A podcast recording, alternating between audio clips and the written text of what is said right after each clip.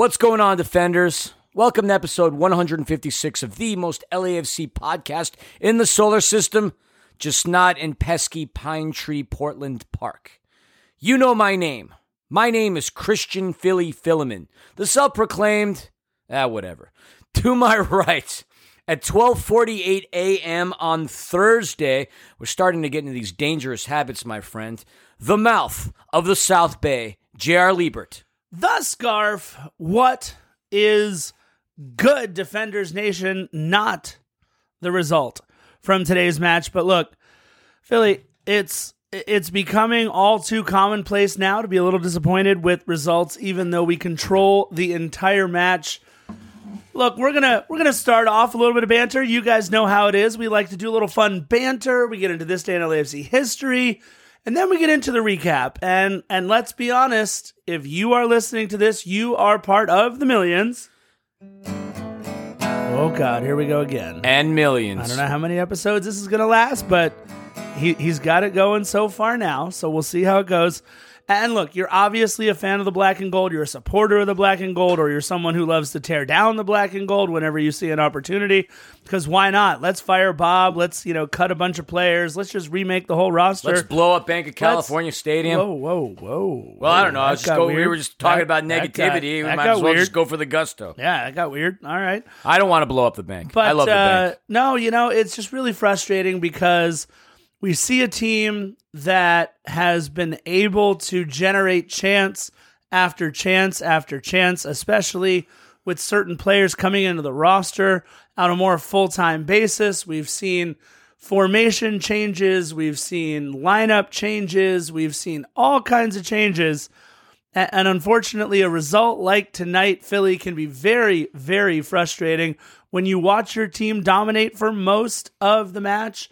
You say it all the time, Philly. Soccer is a cruel, Oh, yeah. cruel mistress. Well, today she was wearing those Portland Birkenstocks, and just unfortunately, Damn earthy, crunchy that mistress. mistress was wearing forest green today rather than black and gold. like Philly, toxic waste green. let's let's talk about a couple of things first and foremost because neither of us want to sleep on the couch tonight we have to make sure we mentioned something philly. Happy first birthday to our roommates angel city fc philly you and i have talked about it over and over again and we will continue to talk about it over and over again.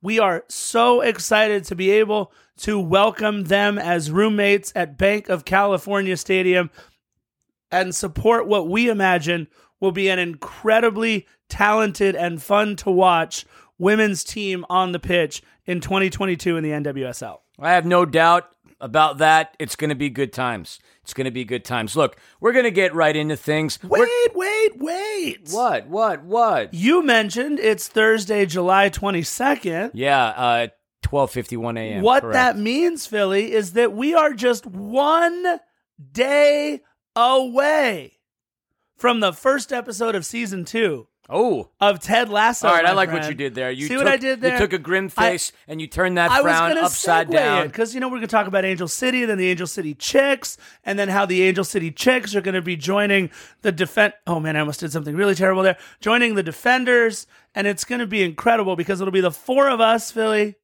doing the episode recaps of our favorite show of pandemic. Podcast is live.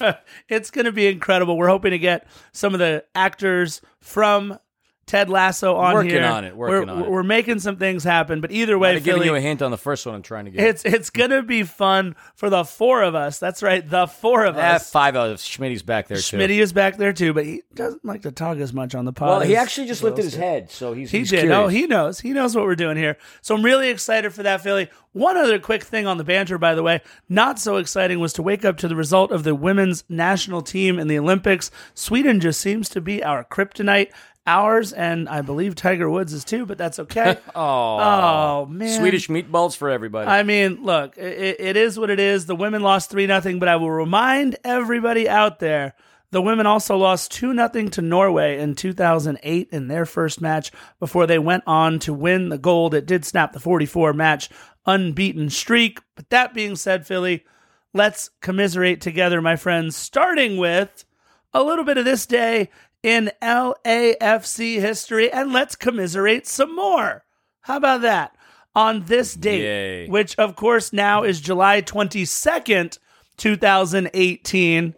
Of course, the game was played on July 21st. It was a Wednesday and we were miserable and we're still going to be upset about it. But on July 22nd, Misery. 2018, LAFC gets absolutely handled at Minnesota United 5 1 behind a brace. That's two goals, as the kids like to say, for soon to be member of the Black and Gold, one Christian Ramirez for Minnesota. Benny Feilhaber, by the way, tying up the match at one with a goal in the 26th minute. Wasn't that the day we were at uh, at Tom's Urban? Was that when we went to Tom's Urban? That might have been the know? exact day, the Yeah. exact spot where the name defenders of the bank was conceived. It- it so not all was lost on that day. I mean, the points were lost on that. That day, actually should be a really important this day in LAFC history. Now that I think about it, you I- might need to rewrite those notes. I got to go back and look. I thought it might have been even a little bit later than that because I think I was still on the fence about even doing this up until. I mean, you were on for match. months, but I'm pretty sure it was Tom's Urban that Minnesota United game because Benny did score. I don't know, like I'm pretty sure that was it, but whatever. Keep well, on going. You know, that, that's actually it for this day in LAFC history. Oh, That's well, all, all I got. Let's. That's on the 22nd. So, Philly, let's talk about at least one LAFC news and note that is rather big. And Philly, if anybody had a chance to tune in to the 110 football pregame show, you brought props and now you're wearing them here to record the episode. I am wearing a Colombian national team kit that I picked up on my travels to Cartagena. Why? Why? You ask? Because there is a potential fourth Colombian signing that is going to be announced at some point. All right, Uh, so signing number one, Edward Atuesta. okay. Signing number two, Eddie Segura. Yeah. Signing number three, Jesus David Murillo. Yeah. Who, who, who Who? is signing number four? I'd like to know who. Sword and Stone, Archimedes. Uh, so, as per ESPN, it looks like That's a real source, but That's a real source, exactly. Christian Arango from Millonarios is rumored to be signing with LAFC. Okay. We have three designated players. We do. So he is not going to be one of those. But supposedly, and reported by ESPN, transfer for this kid's going to be between two and two and a half million, which obviously means that's targeted allocation money. We got room for that. This 26 year old striker coming from Colombia, playing in Millonarios, he has made some noise. He was signed with Benfica. That's right, Portuguese giant Benfica. Andre Horta's former club. Oh, dude, don't jinx the guy already. Come on. I, I I know that, but we just couldn't. We, uh, anyway. Sorry. Anyway, this, this kid, although he didn't play for Benfica, went back to Millonarios. The kid led. led the division, the Colombian first division in scoring, and practically single handedly brought his team to the playoff final. Really, really cool stuff. Don't know when he's going to be announced. I would assume it would be this week. It's not going to be a loan. It is going to be a sale, and I believe there's going to be a retainment of 20% on this kid's contract. So we'll see what the deal is. The only question will be if he does get announced this week, when will he arrive? One other aspect I noted, and uh, I got to thank Alicia Rodriguez and Angel Angels on Parade for this information. The kid hasn't capped with Colombia, so. What's good about that is we probably won't lose him on international duty anytime soon. But a kid who has scored more than 20 plus goals in the 50 plus games he's played since 2019 is going to be a welcomed addition to play in between Carlos Vela and Diego Rossi, potentially changing our 3-5-2, 5-3-2 uh, hybrid formation back to a 4-3-3 with Rayito potentially coming off the bench. IDK. But that's the big news. Again, reported by ESPN. We might have a new Colombian player, hence the reason why I'm wearing my Colombia national team jersey. Look, I want to throw something out there for everybody. First of all, we have a Cheeky and we have a Poncho. Well, he would be Chicho. And I didn't just combine those two names to be clever. No, he likes to be called Chicho Arango. I love it. I just think of Scott Van Pelt on Sports Center when he does that and he makes Tim Kurkjian laugh so hard. It is so much fun. But yes, we could have a Chicho Arango. Could be a lot of fun here on the roster. Always looking to bring in more talent. I want to remind everybody Not that we already have three incredible Colombian players, but let's let's take a quick second to digest who those are. Edward Atuesta, I know him. the best midfielder He almost broke your hands by in. Major League Soccer. He almost did. Edward Atuesta, Story to uh, be told at a later date. the best midfielder in Major League Soccer, Eddie Segura and Jesus David Murillo, for my money, the best center back tandem in Major League Soccer. And They who, good. who, I ask you once again, I'd like to Who? who. who is responsible for all this? Not just John Thorrington and Will Kuntz. No. no. not not just Larry Freedman. by the way. No. But Although how we love Larry Freedman. We do love Larry. We love all of those people. We love John. We love Will. Juan Pablo Angel. Now, do me a favor, kids. Go back in your history books, go to the Googles, and look up Juan Pablo Angel. Juan Pablo Angel was an incredible, incredible goal scorer in soccer history, especially in Major League Soccer. One of the real all time greats in Major League Soccer. He is our head scout down there in Colombia and, and everywhere else in the region, to be honest. And it is his eye that is bringing us all of this wonderful talent. Uh, Look, we are very, very lucky at LAFC to have somebody like Juan Pablo Angel leading the charge as, as part of our scouting department to find these players. And again, if, if you want to say that we've been reaching on a lot of unproven talent, Andre Horta was super young, under 22 when we brought him in. Brian Rodriguez, super young, under 22 when we brought him in. Philly, remind us one more time. How old is Chicho Arango? 26 years old. So, unlike some of the other players, this kid's proven. This kid's a bit more mature. This kid might have a different head on top of his neck. This is a good thing. We've been talking about wanting to get some veterans. Uh, on here, I mean, obviously 26. It's crazy to say that that's a veteran, but compared in- in to soccer, a 19 year old coming from Peñarol, Yeah. Which, and I'm not talking about the first Peñarol signing. I'm talking about the second one who made his debut again uh, today. That's that's that's the kind of talent we have with with that kind of head on his shoulder. So this is actually a very intriguing signing. Look, I don't know how many of you are experts in the Colombian First Division. I'll be the first one to say I am not. I'm not. I'm I, looked definitely on not. my cable package. I don't get Colombian First Division League games on my cable package. No, but what we do know is that that same league produced the talents of Edward Atuesta, Eddie Segura, Jesus David Murillo. So there's definitely talent within that first division. How it compares to some of the other leagues in the rest of the world, and honestly, MLS is is I I, I don't know enough to say anything about it. But to kid for the kid to lead his team in scoring and take a team that we can't say from what we've read was solid. I mean, he single-handedly got them to the playoff final. That's a cool thing, but that's a whole different tangent. Go back to what you were saying. Uh, that was a remote control that fell out of my pocket. I couldn't tell you why it was in my pocket. I just lost the batteries, and I'm gonna have to go under the TV and find them. Excuse me. All right, so real quick, while while Philly goes battery diving over here in world famous Philomonster Studios in beautiful Burbank, California, just one other thing I would like to mention today, Philly.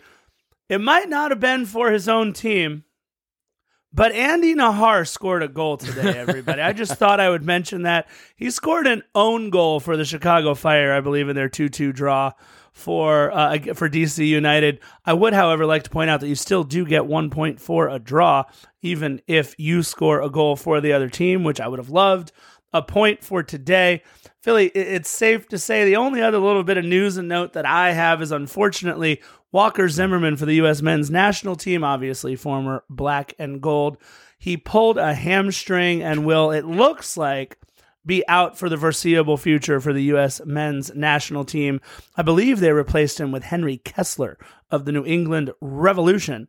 Uh, that's going to be a, a big loss for the U.S. men's national team. They also brought up one of our favorite players to watch, though, Philly Cade Cowell, which will be kind of neat. The kid is Kid's all gonna be like, good. 17 years old. So just a couple of quick updates. As you might have noticed over the past few episodes, I, I liked this whole rundown that I was doing of how all the former LAFC players are doing, but it was kind of boring to say like, oh, they were left on the bench or they played 90 minutes and didn't do anything. So every now and then, Philly, right when there's uh when there's something to report, like Andy Najar scoring a goal, doesn't matter what team it's for at this point. That's like to newsworthy. poke fun at Andy Najar. Eh, you know, that's right. He probably got injured scoring the own goal too. But that being said, We wouldn't, actually, we wouldn't really want to wish that upon him, but it probably actually played pretty well for DC United this year, along with Made a team of the week. Philly, name that Perez on the DC United. Hey, yo, Adrian. There we go. I miss name that Perez.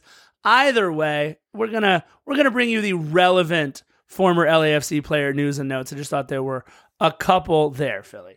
Okay. Was that it? That was it. Okay, cool. That was it. All right, moving right along. We should probably exercise the demon. Uh, I don't wanna- Uh. pesky pine tree demon. it's been 15 plus minutes, and we've avoided it as much as we can. Let's rip All the right, Band-Aid so off. Let, let, let's just get into it. So we went up to Providence Park, a place that we all know very well, a place that we so rudely opened up for Portland back a couple of years ago, and seeing that stadium just gave me the chills because it made me reminisce about one of the greatest away game uh, trips that any of us have ever been on. But Portland is a team that historically has been very good. Not a team that has been successful against us throughout the course of the regular season. They've only beaten us one time. One stinking time. And starting off this 2021 campaign, they came out pretty hot.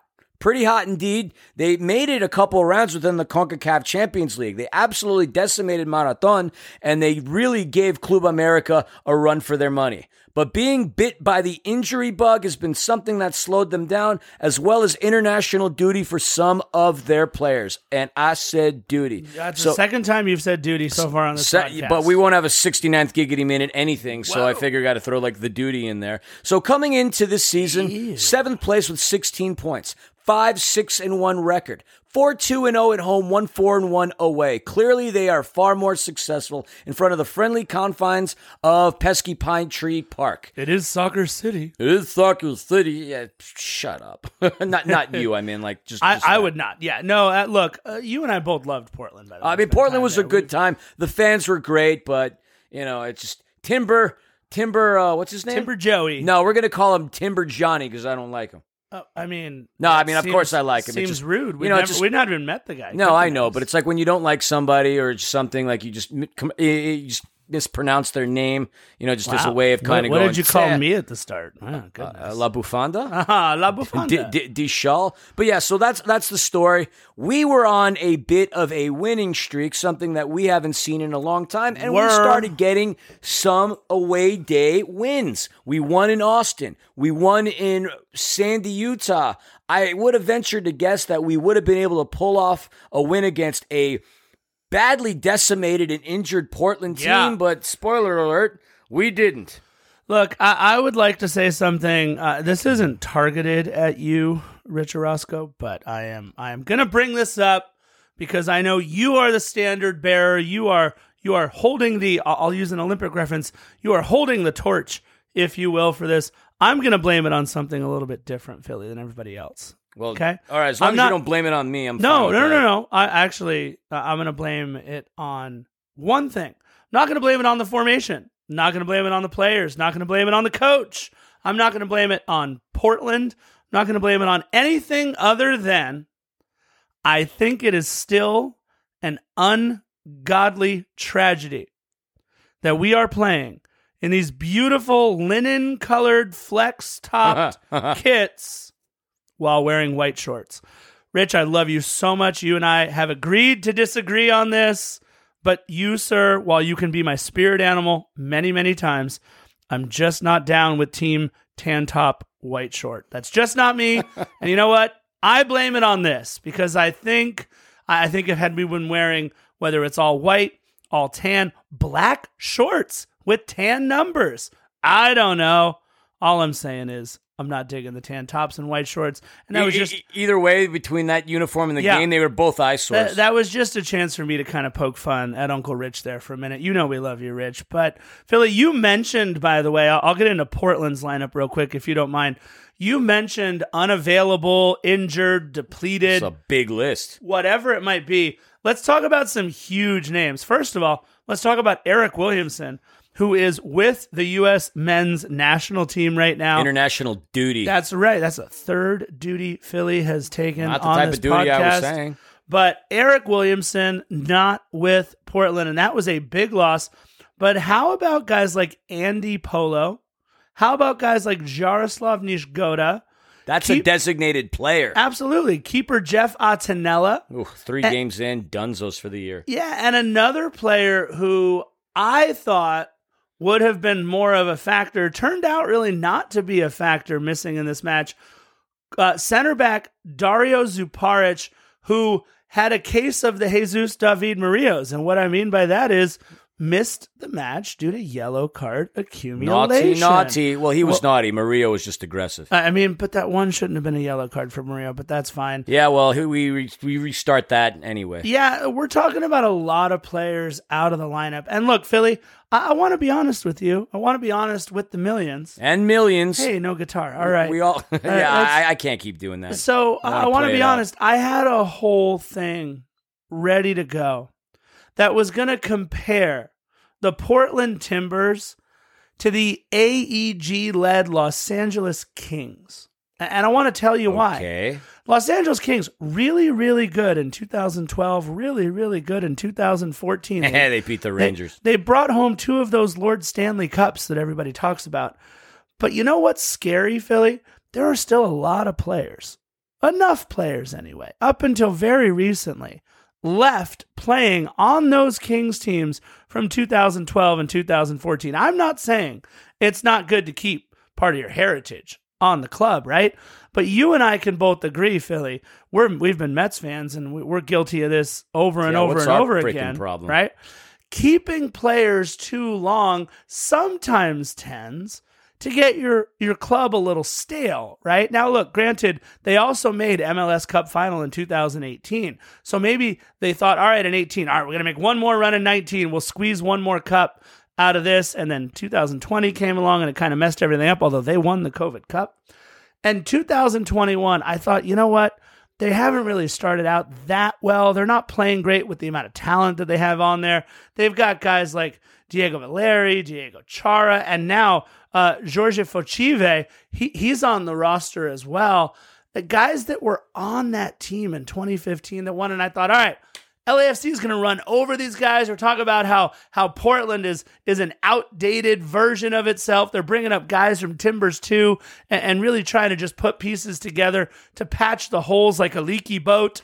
And then they go and win the damn thing two one. So you know, uh, Philly. That's Wait, all I got. the show. I mean, Yeah, we- yeah, I mean, should we just end it right here? Yeah, well, I mean, look, uh, uh, mercifully, I would like to. It's 1.10 a.m. I wouldn't mind going that's to sleep. that's who's missing for Portland, Philly. In my long roundabout rant of a way, we did have several notable missing players for the black and gold. We did. So obviously, Kwadwo Opoku for, uh, yeah, you know why. He's, He- he's he's out for the year. So Danny Musovski, issue with his left knee. Mark Anthony Kaye, international duty. And obviously Jesus David. Fourth fourth duty. All right, yeah, but two of them were really meant to be like, never mind.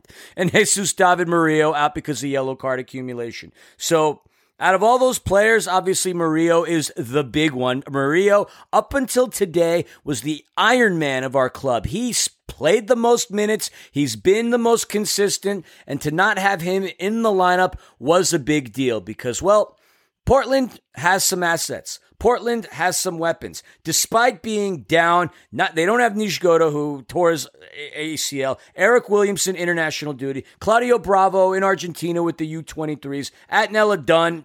Po- uh, Andy Polo Dunn, Sebastian Blanco was questionable. He's just coming back from an ACL injury that he sustained back November of last year. Marvin Loria was questionable, but I mean because of concussion. And then Christian Paredes left a thigh strain. But these guys actually made it into the match. Are you doing the Portland thing all over again? I'm Didn't sorry, I, I'm sorry. I do the Portland thing? What am I here for? No, but Philly, You were I'm- drinking. I I mean, uh, watermelon mojito, Bud Light seltzer. Not Um, very good, by Philly, are, are you? I'm assuming. I'm assuming. We actually, I actually know what he's going to do, but I'm just going to say it here for the podcast to build up suspense. I'm assuming you're going to talk about one certain Colombian midfielder when you get into the 18 because they were conspicuously absent. But before you, Philly, get into the black and gold 18, if you don't mind, I'm going to do a quick rundown Hmm. of, as you like to call them, the pesky pine trees of Portland, starting Triple with goalkeeper. Steve Clark. Look, they've kind of had a two headed monster for the last bunch of years between Jeff Attinella and Steve Clark. As you mentioned before, as I mentioned before, the injury to Jeff Attinella has made it Steve Clark's season. So it'll be Steve Clark all the way through. And look, I don't think Steve Clark was anything special. I didn't think he was anything terrible. I thought Steve Clark was He was perfectly there. serviceable Which look on his tombstone one day if it says Steve Clark purpose uh, per, uh, perfectly excuse me serviceable as I shorted out for a minute there because I'm trying to make fun of Steve Clark. Be like Ralphie from The one. Simpsons. I'm helping. Good lord. Steve Clark, perfectly serviceable. That's his keeper. Jose Carlos Van Rankin, born in Mexico City. He's actually capped once for the Mexican national team as well for El Tri. Bill Tuiloma, who seems to to have Zealand the boy. he is, but he seems to have this pipeline between Timbers two and Timbers, Timbers two and Timbers, Timbers two and Timbers, and yet Wasn't he at Olympic Marseille you know, at some point in his y- career? You know, it's one of those things where you look at a guy and you're like, all right, I guess he just keeps sticking around. He's like gum on the bottom of my shoe. Larrys Mabiala, you got Pablo Bonilla, and then of course, honestly, one of my least favorite players in the league. I, I would say this. I, I would say this particular player, Philly, is my MLS Luis Suarez. The player who Oh, I I, thought it was just Vako. can't. No, no, no, no. Because Vako, Vako doesn't get under my skin Oh, he did last year. like or this year player does. But even like this player just and and there was a moment in the match, Philly, where I just thought, "Yep, see, that's why I hate this guy. I, I hate's a strong word. That's why I love to root against this guy, Diego Chara." One of those few players that were on the 2015 MLS Cup winning team and on the 2018 MLS Cup losing team for Portland. Their Diego Chara. designated player signing ever in 2011. And, and look, you got to say this, Philly, and you and I, as much as we hate it, right? One of my favorite basketball players of all time, on my top four, on my top four, Mount Rushmore. Not greatest players of all time, but favorite players of all time. My Mount Rushmore is very, very easy. My Mount Rushmore is Jordan, Kobe, Shaq, and then this fourth player, and people are like, Are you serious?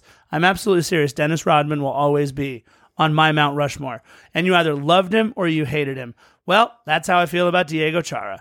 Diego Chara will go down as, in my opinion, Philly, I'm going to say second best player in Timbers history. And we'll talk about the first in just a minute. But just one of those guys I can't stand. Also on the 2015 team before he went to Denmark and then Israel and now back. By the way, shout out to Ben over Ben Relentless. We love you. George Fochive. George Fochive really didn't do a whole lot. And honestly, I'm not going to lie, Philly. I was I was researching Appreciate the the team. honesty. I was studying the team. I had no idea who George Fochive was until I looked him up. I, I had never heard of him before because he was simply out of Major League Soccer for so long and playing I pronounced his name Faux Chive. I, I look, uh, look. I like the faux chive bagel at Noah's when we have it, so I'm all for that. We're basically in the breakfast hour of the morning. It's the other Chara, Yimmy Chara for Portland, and then look, a player who, if Major League Soccer does a Major League Soccer Hall of Fame someday, I know there's like a U.S. Soccer Hall of Fame in Dallas, but they need an MLS Hall of Fame, Philly. By the way, maybe we can maybe we can start that somewhere here in Burbank, California. We can have people come to the There's a martial arts museum. There why you not? go. Why not be that? Why not? MLS Hall of Fame. In my opinion, I, I don't. He'd be. He wouldn't be a first ballot guy because you got to induct guys like I don't know Landon Donovan and like uh, Jeff Cunningham and uh, we'll we'll talk about some other guys later. Razov, Ante, oh my god, Ante coach. Razov, absolutely. But Diego Valeri, Diego Valeri, as good as it gets, sitting, oh, I don't know, just one goal away from being the fourth player ever with 100 goals and 75 assists in Major League Soccer That's history. pretty good. You mentioned Marvin Loria and a player who loves to score against us, Jeremy Ebobisse.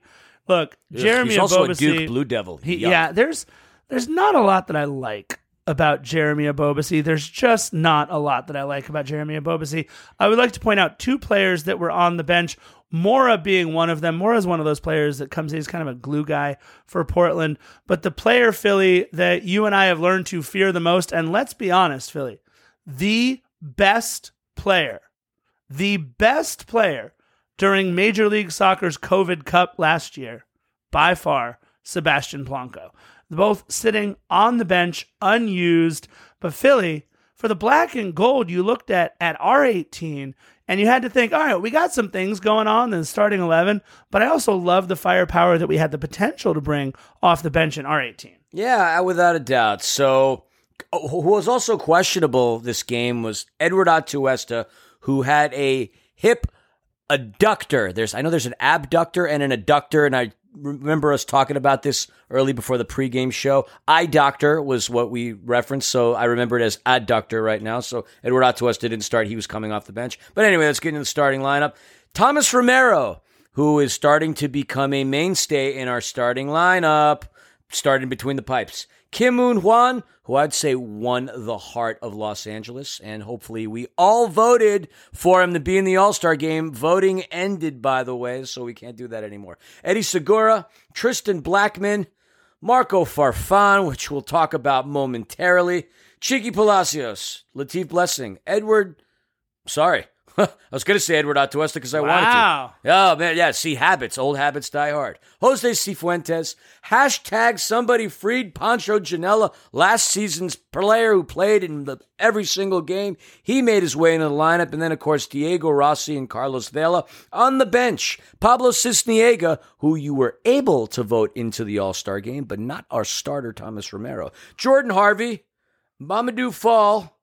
Edward Atuesta, Bryce Duke, Raheem Edwards, Corey Baird, Alvaro Quezada, and Brian. Oh boy. I made my way into the match in the 78th minute, Brian. Whoa, burying the lead again. Goodness. I mean, we said the score, so I mean, we practically buried. We gave them the the, the, the final conclusion. All right. So I, I just want you, you know me. I'm Scarf. I, I'm the teacher here. Okay, I'm the teacher here. I, I would like to just bring a little bit of. I teach Latin and math for all of you out there. Padre uh, nostre qui es in celi, sanctificator nomen tuum. So we, You we've impressed with got that, Latin? yeah, yeah, yeah, yeah. we we've got opposites, by the way, Philly. We have an abductor and an adductor, right? So an abductor muscle opposes the adductor muscle. Let, let me be very clear here. Adductor is is a muscle whose contraction moves a limb or other part of the body towards the midline of the body. Adductor. Adductor. An abductor moves that muscle away from the body. Add towards. Ab away. Look at Also, that. ab, something I have not seen in several years on my body. have not seen an ab. So mine too, for that matter. let's uh Philly, let's start with the recap. Let's start with the rundown. Let's pull the band-aid off of this bad boy. And quick start for Portland. yeah, what a poop show. Look, I said because I was hoping to channel the positive energy that I'm still carrying over Philly from Euro 2020. I said, okay, oh, you're still riding that high, okay. really? I mean, look, it's all I got right now. I, I watched the U.S. women's softball team beat up on Italy, so I got to have something good for Italy. We were waiting to start this pod because you had to find out what the final result between Australia and Italy's women's softball team was in the Olympics. That would be another loss for uh, Italy's uh. women's softball team, but that's okay. Philly, two minutes in, Luke Shaw for England scores. And what happened? Italy found a way to come back, found a way to win. Now there are no PKs in these matches, so maybe maybe that that was my my flaw in my thinking, Philly. But unfortunately, Philly, a player who we were hoping would have a great Yep. homecoming in this match. Marco Farfan forgot how to play for just a little bit. It was an awful turnover. And then the counter a couple the other of way. turnovers, actually. Yeah, oh yeah, for sure. But a counter the other way. And then his job was to mark Diego Valeri. A player who And- easily would have had more speed And, I, and I'm going to say against. hashtag blame scarf. I did predict, not just on our podcast last week, but on 110 football, I did predict Diego Valeri would get his 100th goal in front of the home crowd at Providence Park. Damn it. I was right. And so, with that 100th goal, Philly, 100 goals, 75 assists in Major League Soccer, 100 goals or more, 75 assists or more. Dwayne De Rosario, Jaime Moreno, Landon Donovan, and Diego Valeri, only four players in the 26 year now history of our league have had 100 goals, 75 assists. Hashtag blame scarf. Yeah, I mean, we kind of said the same thing, like even during like one more sleep. Eh, blame scarf. Yeah, okay. fi- You know what? I'm all for that I was because going to say, been I'm giving you an out here, sir. seriously. I've been blamed for so many things that you might as well blame Scarf. So yeah, so. Far- Farfan did not play well in the first opening minutes of this match, and quite honestly, he, he was getting torched. We thought that Marco Farfan would have the game of his LAFC career. Why? Because. He was a homegrown player. He's from that area. He grew up loving the Portland Timbers. Warren Barton and his co-announcer mentioned that hey, he had 26 tickets to give to his friends. And you grew up in Portland, you only have 26 friends and family members. Eh, That means you weren't trying hard enough. But then again, he is a professional soccer player. Might have made some sacrifices along the way. But the homegrown player today was playing pretty much like he was on the homegrown. Yeesh. I was far from a fan Oh, of Marco God, to you did it start this match. And you think, you know, this team let him go. Yeah. A kid, again, who was homegrown, who was on the eye of the youth U.S. men's national team. Did Giovanni Savarese, the mastermind of a coach that he is, go out and decide to attack and exploit the weaknesses that Farfan has that he knew of that maybe we didn't? He did. There's a strong possibility because this was a moment where this kid could have like come through early on. And you know, he did settle in, and we'll talk about that a little later. But a couple of turnovers and poor marking by him leads to Diego Valeri's hundredth goal of his career. And just like that, Portland is off to the races. Yeah, Philly, just four minutes later, another play by Marco Farfan, or should I say lack thereof. Not Thank far from a fan of Marco. Thank goodness for a bad first touch there by Diego Valeri. He was looking for that Dalmatian goal, 101. I mean, I, I didn't know what Cruella de Vil on Marco Farfan was doing. Was not a fan of the movie Cruella, by the way. I have not it. seen it. Don't spoil it for me. Uh, spoiler alert. All I heard is where are the damn dogs? She, they're in there. Okay. There are Dalmatians. Either way, uh, it was kind of kind of morbid and creepy at first, actually, too. I mean, the trailer looked it. it. It really, Philly. I actually wrote this sentence in my notes, so we hadn't compared our notes, but I think you're absolutely right when you mentioned that maybe Giovanni Savarese knew something that we didn't. Exposing Marco Farfan at the back right now, on getting that side. crushed, man. And and even the announcer destroyed. said it. We, they were really running everything through that same side. But Philly, something that you have been clamoring for almost came to fruition in the eighth minute. Hashtag free Poncho. In the eight minute, Pancho Ginella to Cheeky Palacios to Carlos Vela. And, and that ball by Cheeky just missed Carlos Vela.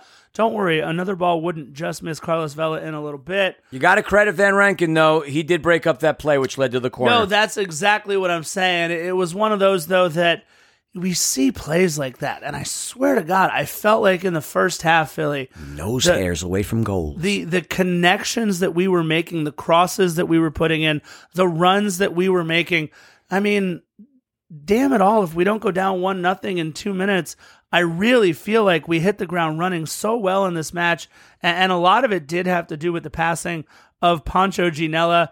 And, again, we saw a little half bicycle from Seafood there Yeah. in the ninth Philly, and then in the eleventh minute, more solid passing yet again from Cheeky Palacios to Carlos Vela. But that time, unfortunately, Vela's shot was both blocked and cleared. But the nice part about the 11th minute, Philly, is I really felt like LAFC had position for just about the entire 11th minute. You got which, it written here looking better. yeah, no, and, and honestly, that led to a 12th minute play by Diego Rossi where he was just wide after a pass by Sifu. Just wide. He blasted it into the Timbers Army. That's how wide it was. just wide, like I said, you know, just wide. But again, it's the passing by Sifu early on. But Philly, let's talk about the passing in the 17th minute. Oh, that's 17th minute, baby. Here we go. Eddie Segura was definitely the MVP on this play. He had a monster of a pass to Diego Rossi. Connected. Beautiful. It was such a beautiful ball. Rossi had a good touch on it, maintained some control, and he had an unbelievable pass to a sprinting Carlos Vela. Carlos Vela punches it into the back of the net. One to one right now. Great ball movement. They covered three quarters of that field with basically three passes. They made it look simple. They made it look beautiful. That is Bob Bradley football playing from the back. Eddie Segura, not only can he defend, but that man can pass the ball. Diego Rossi getting himself an assist. Carlos Vela, third goal. And it didn't take long for the, us to all find some jubilation in our lives. And, and I do want to say two things. Number one, remember when we were lamenting Carlos Vela not being able to score? Se- seems like that moment has passed, right? He's averaging a goal a game in the last few. But I, I do the last two? Yeah, yeah, last couple, right? He's, he's scoring a little bit more. Uh, I do want to say though, Got as many goals as Corey Baird does now. This, oh, this Hope I is why. This is why I love MLS. This play is why I love the way that Major League Soccer keeps stats. To me, the American soccer fan who's been an MLS fan since about 2011, maybe 2010 or so, this is why I love that MLS credits the hockey assist. Because you are absolutely right, Philly. Absolutely right to point out that if not for this amazing over the top ball by Eddie Segura, beautiful. I mean, put it just about on the foot of Diego Rossi. Now, look, let's not shortchange Diego Rossi. That cross into the box, it, it I mean, there were diving bodies. There was a keeper there, but Rossi threaded the needle. Clinical. And, and honestly, it may be one of the easiest goals that Carlos Vela is going to score all season. But Philly, you are absolutely right to point out the fact that it was Eddie Segura who gets an assist, the hockey assist. MLS awards those. Absolutely loved it, Philly. And, and look, 22nd minute, I absolutely love the defense of Cheeky Palacios. He saved a goal defending 1v1 with uh, with number 44. That's Laura. Was that Loria, Loria, right? Loria's 44. I I mean, went back and forth with Loria on this play, went 1v1, and Loria's got him by about 15, 20, 30 pounds, maybe a couple of inches. But I thought Philly, and I'll say this right now, I thought my bright spot for the match personally was Cheeky Palacios. Thought he played a fantastic game. And this play in the 22nd minute, just another reason why I think Cheeky is back. Yeah, Cheeky's uh, yeah, Cheeky's a good player, but I, I really, honestly, I thought that Romero was the one who uh, made the run at breaking up that play. But if you got Cheeky, I'm not going to disagree with you. Either way, Loria gets stopped. Couple minutes go by within the game. Pancho Ginella takes a shot at the Timbers Army. He figured, you know what? Why not? My best friend on this team's Diego Rossi. If he wants to smack the Timbers Army with uh, with the leather of the ball, why not? I'll do the same thing too. 27th minute, foul on Latif Blessing. Yimmi Chara. And I got to say, one thing that Latif was accumulating quite a bit of Yeah. during this match was getting fouls. He gets, you know, we thought Farfan gets beat up a lot.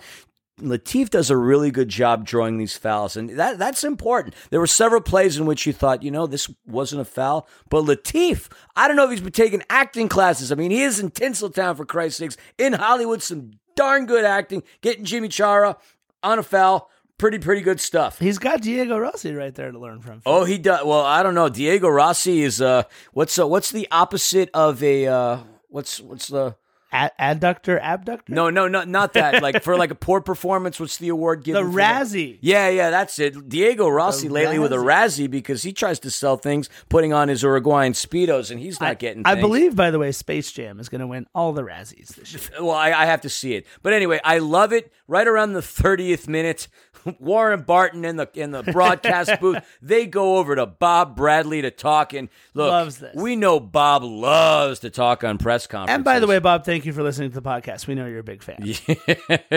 I mean, little Bob is a big fan. He listens to everything we He do. He has no choice. He's sitting No. right up here on your desk at Philip Monster Studio. Yeah, right between Johnny Boychuk and Mike Piazza. Hey, little Bob. but I mean, when he was asked about, you know, what his thoughts were on the first half, I mean, he pretty much said what we all had in our mind.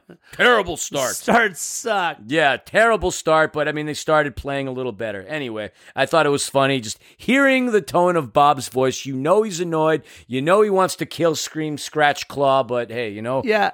he, he did say what we all would agree on. Philly, I'm going to say that Bob being interviewed on the sideline is your spirit animal. Oh my God! Like I mean, when when I think one of my favorite Bob interviews is when he told Sebi Salazar. By the way, the one person I hate more than any any like personality uh, in sports, the most punchable face ever. I hate Sebi Salazar ever since I saw him for the first time at a at a, at a Carson Galaxy match. I don't even know why I was there. I just saw him on the field, and I'm Right. like, this is a smug dude. I don't like him. Oh, but Sebi, thank you for listening to the podcast, by the way. We appreciate Yeah, it. Yeah, I would love to box you. It's- Oh, if you my listen, put on those boxing gloves. I'll, I'll go 12 rounds with you. I don't even care. All right, well, let's talk about the 32nd, 33rd minute. I thought there were several times throughout the first half, Philly, where we actually controlled possession for literally entire minutes. I, I know that the the possession numbers were a little closer than it's it felt like it was, but first it was Kim Moon Hwan looking for Vela to earn a corner, and off the redirect, Vela earns another corner with a long shot, two straight corners.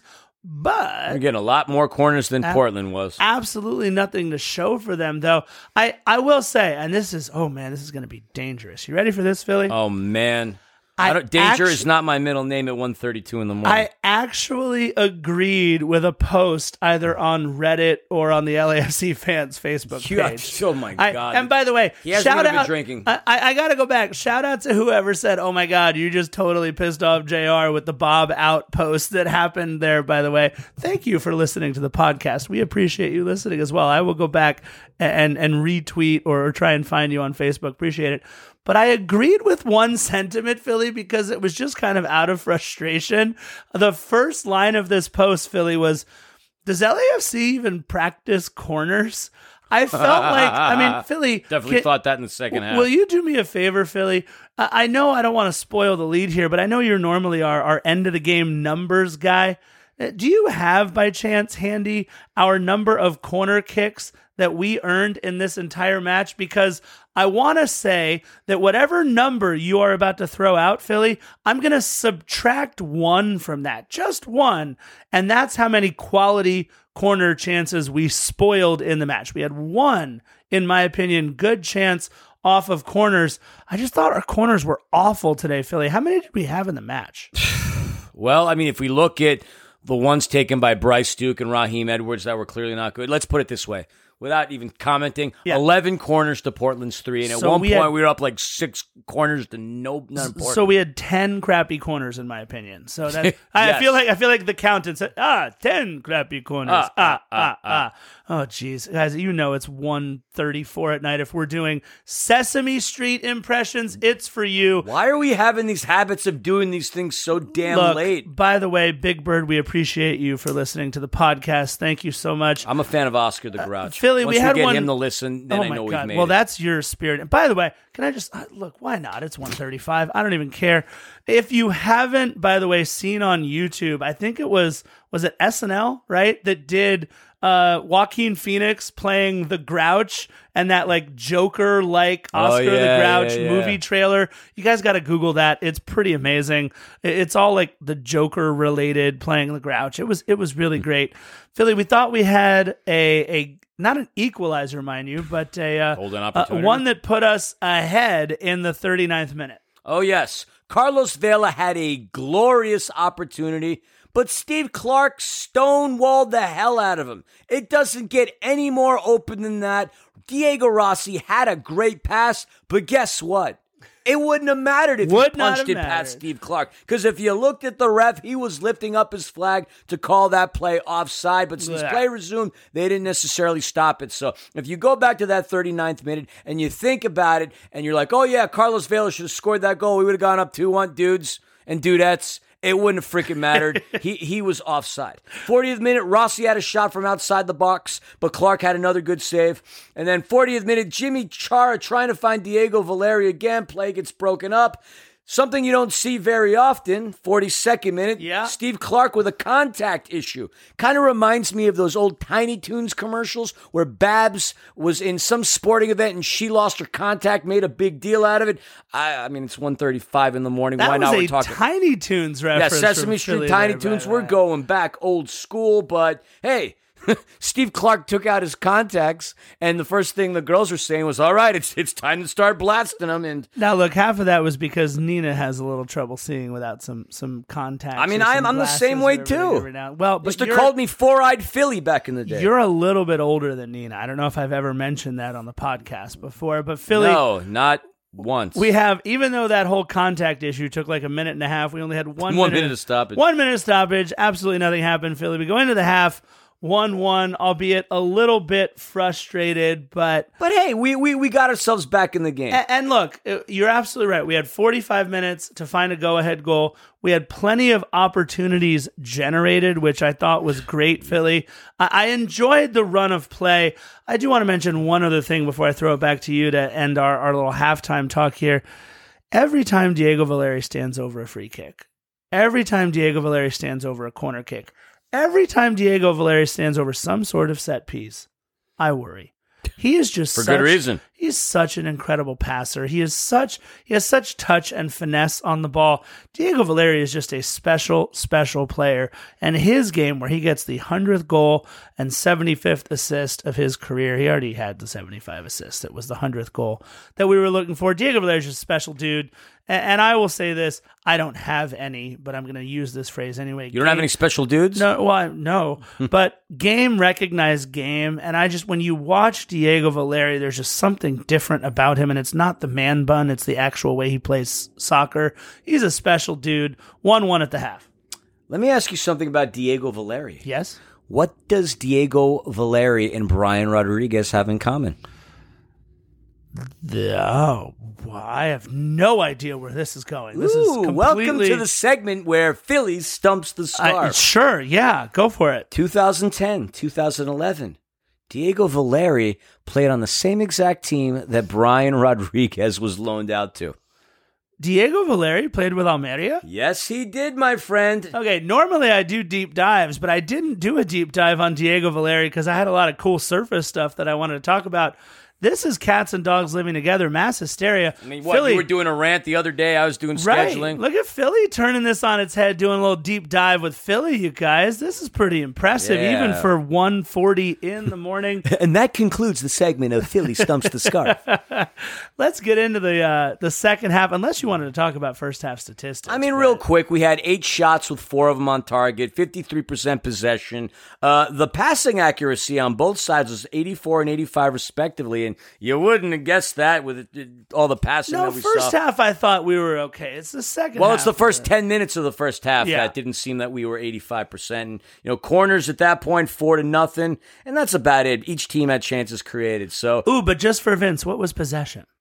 Uh, I mean, it was pretty close 53 47. All right, I just thought I'd bring that up because Vince loves talking about possessions. So, Oh, but he, and he also loves Sublime. Philly, I think you're going to appreciate my note that I took here in the 47th minute as we start the second half. Portland knocking on the door again, but ultimately, and this is the part I think Philly will like, it's a Stanley Cup playoff style layout by Pancho Ginella to block a shot that closes things down for LAFC. We had been defending kind of on the back foot for the first couple minutes there, and I just thought the way that Poncho kind of laid out to block that reminded me of what you like to remind me of so much playoff hockey, especially Stanley Cup hockey in the NHL. particularly He- New he really, York Islanders. Yeah, he really sold out on that one. I thought that was pretty cool. Yeah. So cool that I don't even have that in my notes. So I obviously must have missed that segment. Yeah, no, look, that's okay. 49th minute, Latif Blessing to Eddie Segura to Diego Rossi, but a nice block. save by Steve Clark. And in the 54th minute, it was a streaking cheeky, which, by the way, playing the Troubadour on Thursday night. Streaking cheeky. Streaking cheeky. ah, that's a good one. Carlos Vela just Time to play those power chords. out in front on that pass. I, I really loved the way that Cheeky Palacios played uh, in this entire match. Really looked like he was back comfortable doing what he does. Not a big fan of the dive by Chara in the 57th minute. And Philly, let's talk about the effort of Diego Rossi in the 59th. Yeah, we got to we obviously have to first note the pass from Jose Cifuentes. Diego Rossi chipped a ball high above Steve Clark into the Portland sky. But on its way down, it was clearly off target and it was headed out by Portland. But man, was that an exciting play. Had he converted that, that would have been one of the more glorious goals that we've seen this year. But Suffice to say, it didn't happen.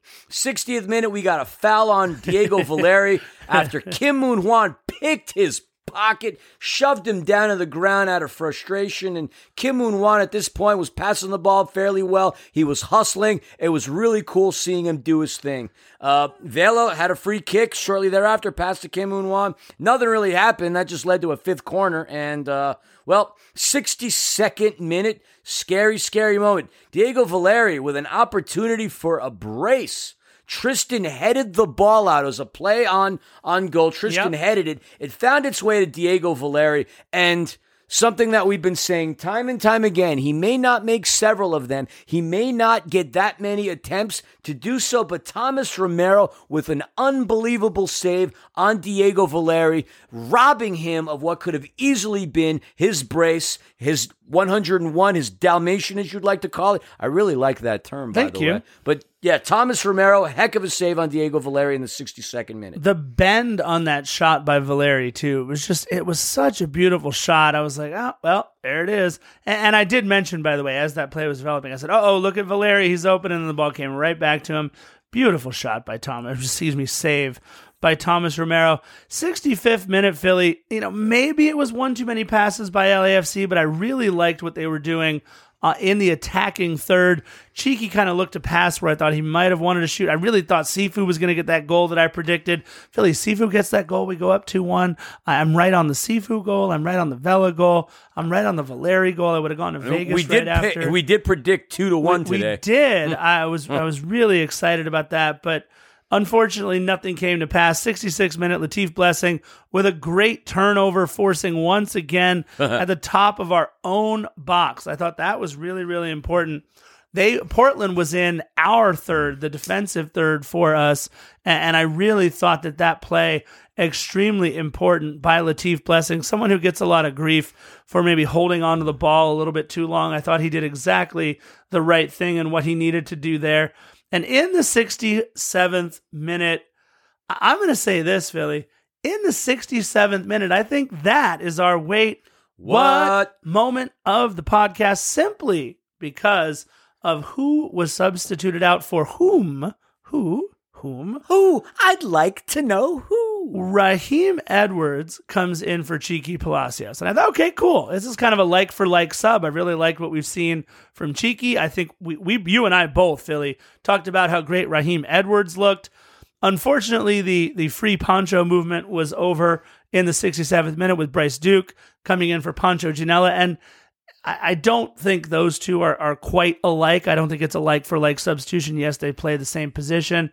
But Philly, something we were a little disappointed on the the moon set, if you will, in Portland. Kim Moon Hwan coming out of the match for Corey Baird. When the moon sets, the Baird will fly, and that's exactly what happened. Kim Moon Hwan comes out of the game for Corey Baird? Yeah. Corey Baird, who started out the season hotter than he has in any of his other previous MLS campaigns, uh, he did lose a bit of playing time, but I, I was happy to see him come into the game. I'm not going to say I was happy seeing Kim Moon Hwan come out because I'd say he's been our shining star throughout the course of the season. Uh, but yeah, that was an odd sub. Uh, Portland started making their substitutions, and let's just say their substitutions throughout the course of Oh. the game really, really changed up the trajectory of things. But yeah, Kim Moon Hwan in for Corey Baird. That was definitely a wait. What? moment? Yeah. Cor- Corey Baird playing what right back at some points. I mean, that was which he didn't really play that all that. He played pretty well. No, but yeah, you, you and I both thought you know Corey Baird had a pretty decent game. Uh, you, you know Rossi offside once again in the seventy first minute. I thought, by the way, Bryce Duke and his first touch as he came in in the seventieth, his shot got blocked for a corner, which was a great pass by Carlos Vela.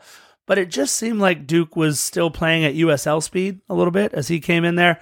But yeah, 71st minute, Rossi was offside, which is a total bummer. 72nd ah, minute, because he scored. yeah, right. 72nd minute, Vela had a shot blocked once again, and then Great Latif, shot from outside the box. By The way. Absolutely, probably Steve Clark's best save of the day. Latif high and wide on on the next play. It's just you started to feel Philly here in the 70th minute, 71st, 72nd, 73rd. That all right, LAFC's got things working a little bit. Got things working. 73rd minute, Philly. If not for a great header away there in the box, I thought LAFC did absolutely everything they needed to do to get Carlos Vela the box in the middle to score. Didn't happen. But Philly, the subs in the 74th minute. Little did we know at the time, as we were sitting there watching it with the crew of 110 football, we did the pregame, we did the post game. and we'll be doing the next one too. Little did we know at the time that those two subs for Portland, which by the way, Mora is as solid as it gets coming in for Jeremy Ebobisse, though, I was actually I, I was happy when Mora came in for Ebobisse because Ebobisse is the one who scored against us a whole bunch. I thought, okay, Four career goals on I- LAFC. I, I like it. We're gonna bring Mora in for Jeremy Ebobisse, but for Yimmi Chara, there goes that man again. Sebastian Blanco, Philly. You oh. talked about him. I talked about him. Really, really good. And just a couple of minutes later, Philly, it's a corner for Portland. And I thought Portland really controlled the entire 77th minute of the match. But Philly, 79 minutes, my friend. Huh. It, it's it's the return of who?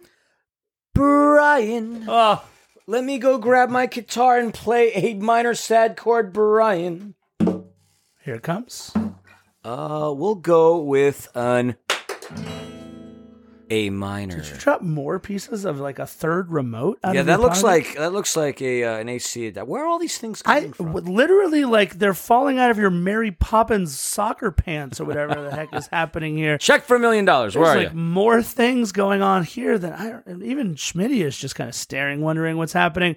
Mary Poppins panted Philly. Mary Poppins pan. It's late, folks. It's almost two o'clock here. Uh, I was wondering, by the way, what the heck happened with Sifu? As he just kind of fell down, gave the ball away in the box. He slipped, kinda- man. He slept on that crap carpet that they have there. Yeah, you know, here's the frustrating thing about that. All kinds of trees, trees to cut, trees to well do trees things with, and they still Whoa, have whoa, carpet. family friendly show, sir. All right. In the 79th minute, though, it's Brian coming in for Carlos Vela. But the announcer did say that hey, Vela was back there, and look on that carpet. Two out of the three designated players for Portland ripped their ACLs apart, and I have no doubt that that carpet is a partial contributor to the destruction of Niezgoda's knee as well as Sebastian Blanco. If there was a slight hit at any discomfort with Carlos Vela, you take him out immediately. I am not upset about the the substitution of Brian Rodriguez into the game. I just feel so badly for this kid. The first time he ever stepped onto the pitch at Bank of California Stadium, it was to take out Carlos Vela. The first time he plays for this team since he obviously torpedoed his own chances, or his agent did, with a long term contract here with LAFC.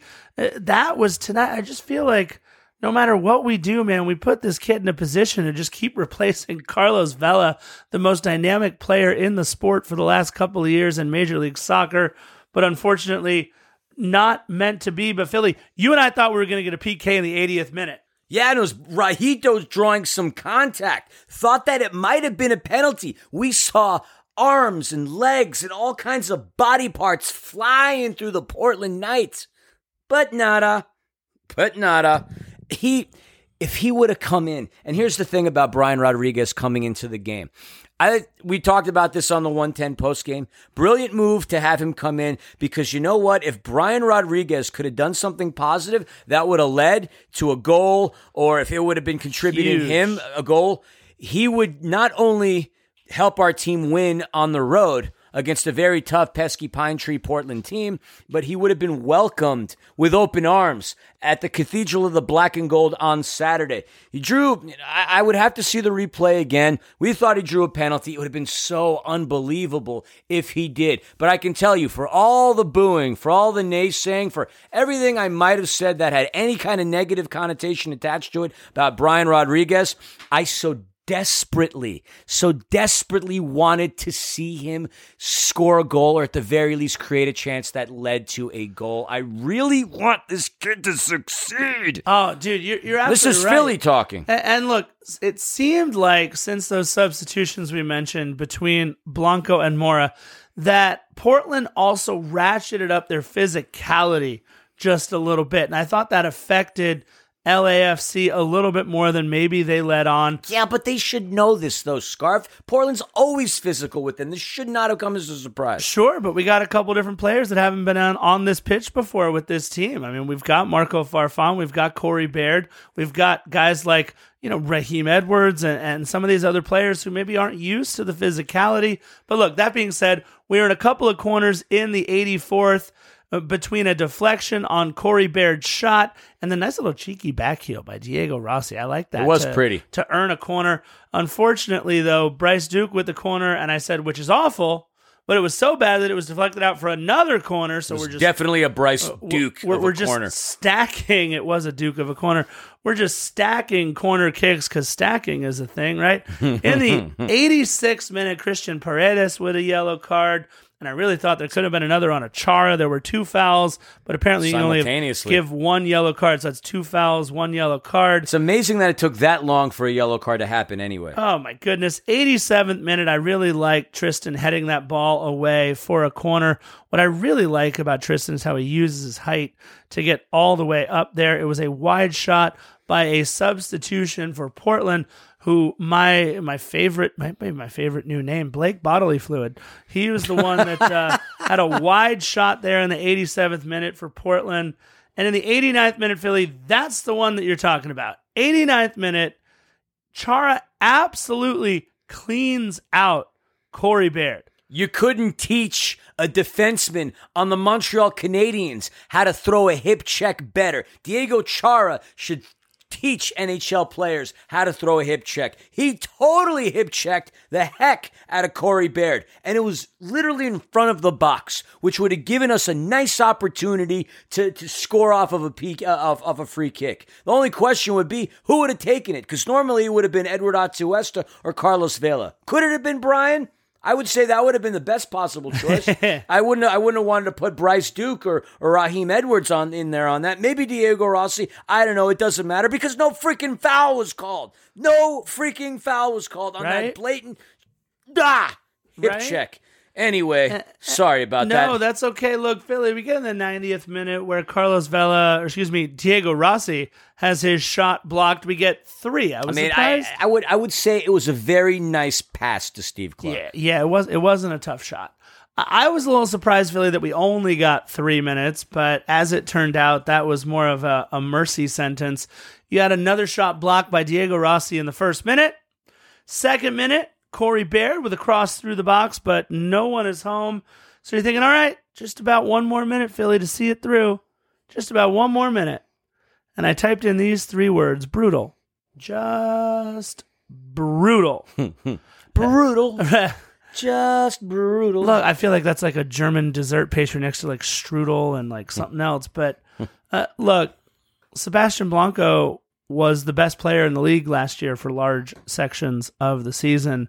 So the fact that Sebastian Blanco can make the absolutely devastating pass that Sebastian Blanco did to Felipe Mora, the pass was incredible. it was amazing the header just as good. Incredible. I, Thomas wasn't really off his line. I, there was nothing. It was just You look the minute that ball left Sebastian Blanco's feet, it was it was going in. It was it was such a gorgeous pass, such a gorgeous header. And look, these two guys subbing into the match with their pedigree and their talent.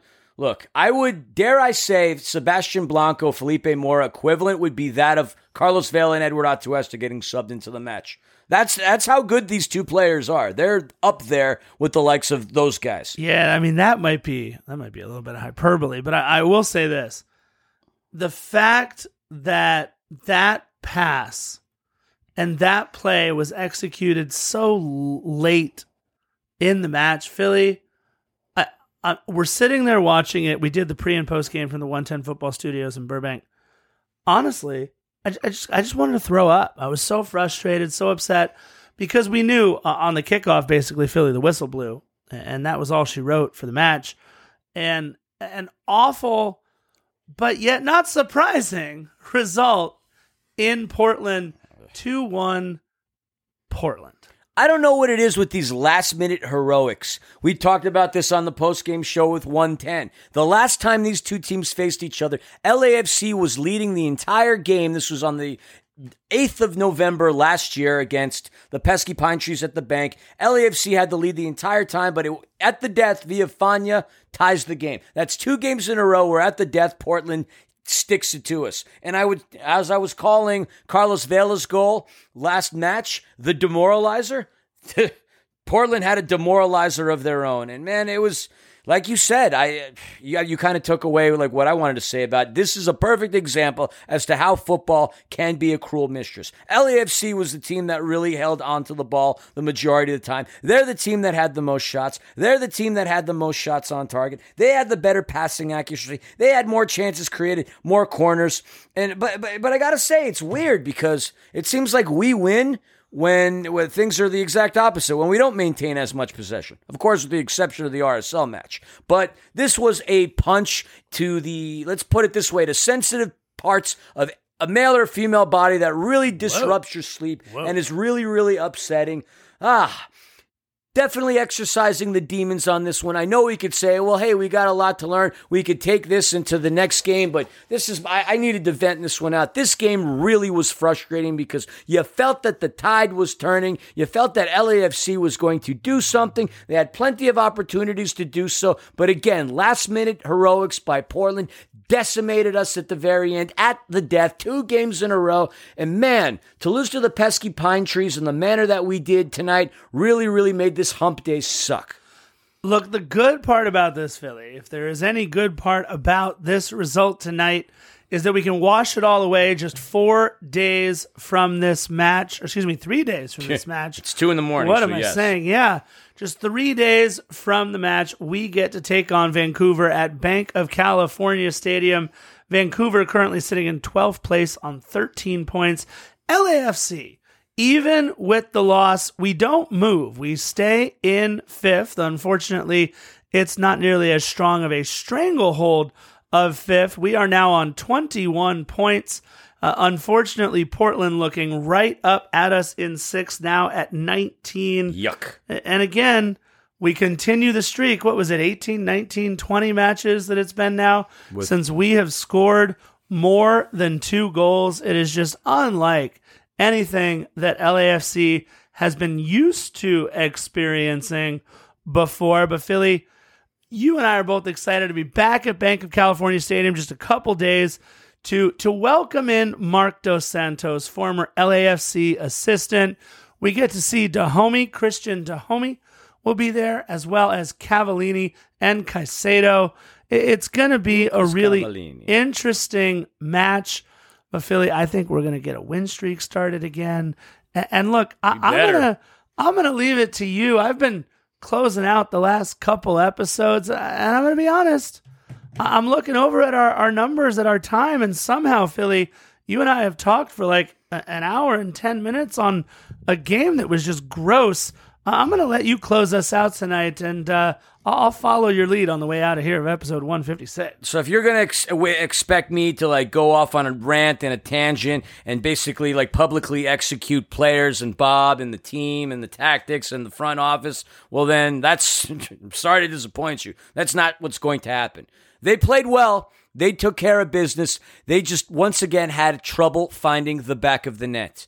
And this is one of those, if we're talking about life, it's basically like the game of life where, hey, you know, you, you do everything you can to try to succeed and, and, and pull yourself up by your bootstraps to take care of some business. And then you get knocked down in the most unsuspecting of ways. And that is beyond frustrating. But you did say it. There's not much time to, to dwell on this. And hopefully, this inspires the boys to once again strap on those wraps, put those boxing gloves back on, and go back in and fight another round. And we're doing so against a familiar opponent in Marc Dos Santos. And I will say, Vancouver, in my opinion, is going to be a massive punching bag for us. That team is going to come into Bank of California Stadium uh, clueless as to what's going to happen, and they're going to leave battered and bruised and black and blue, destroyed by the black and gold. So yes, I've uh, I this is me just exercising my demon. I am beyond frustrated and beyond upset that we lost the game that we did, but at this point, it's over. I don't want to dwell on it anymore.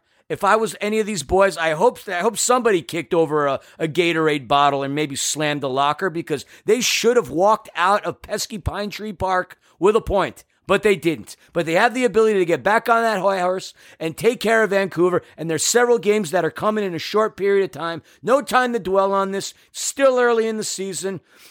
And it is what it is. LAFC, what are we getting back on again? The what? What I say? The the high horse. high horse. Oh, got it. Cool. High horse. Well, you know, High Horse Portland, no, I, I, homegrowns. I gotcha. I gotcha. Uh, jokes. Yeah, yeah. Look, you're absolutely right, Philly. I- I'm looking forward to more than anything else, Philly.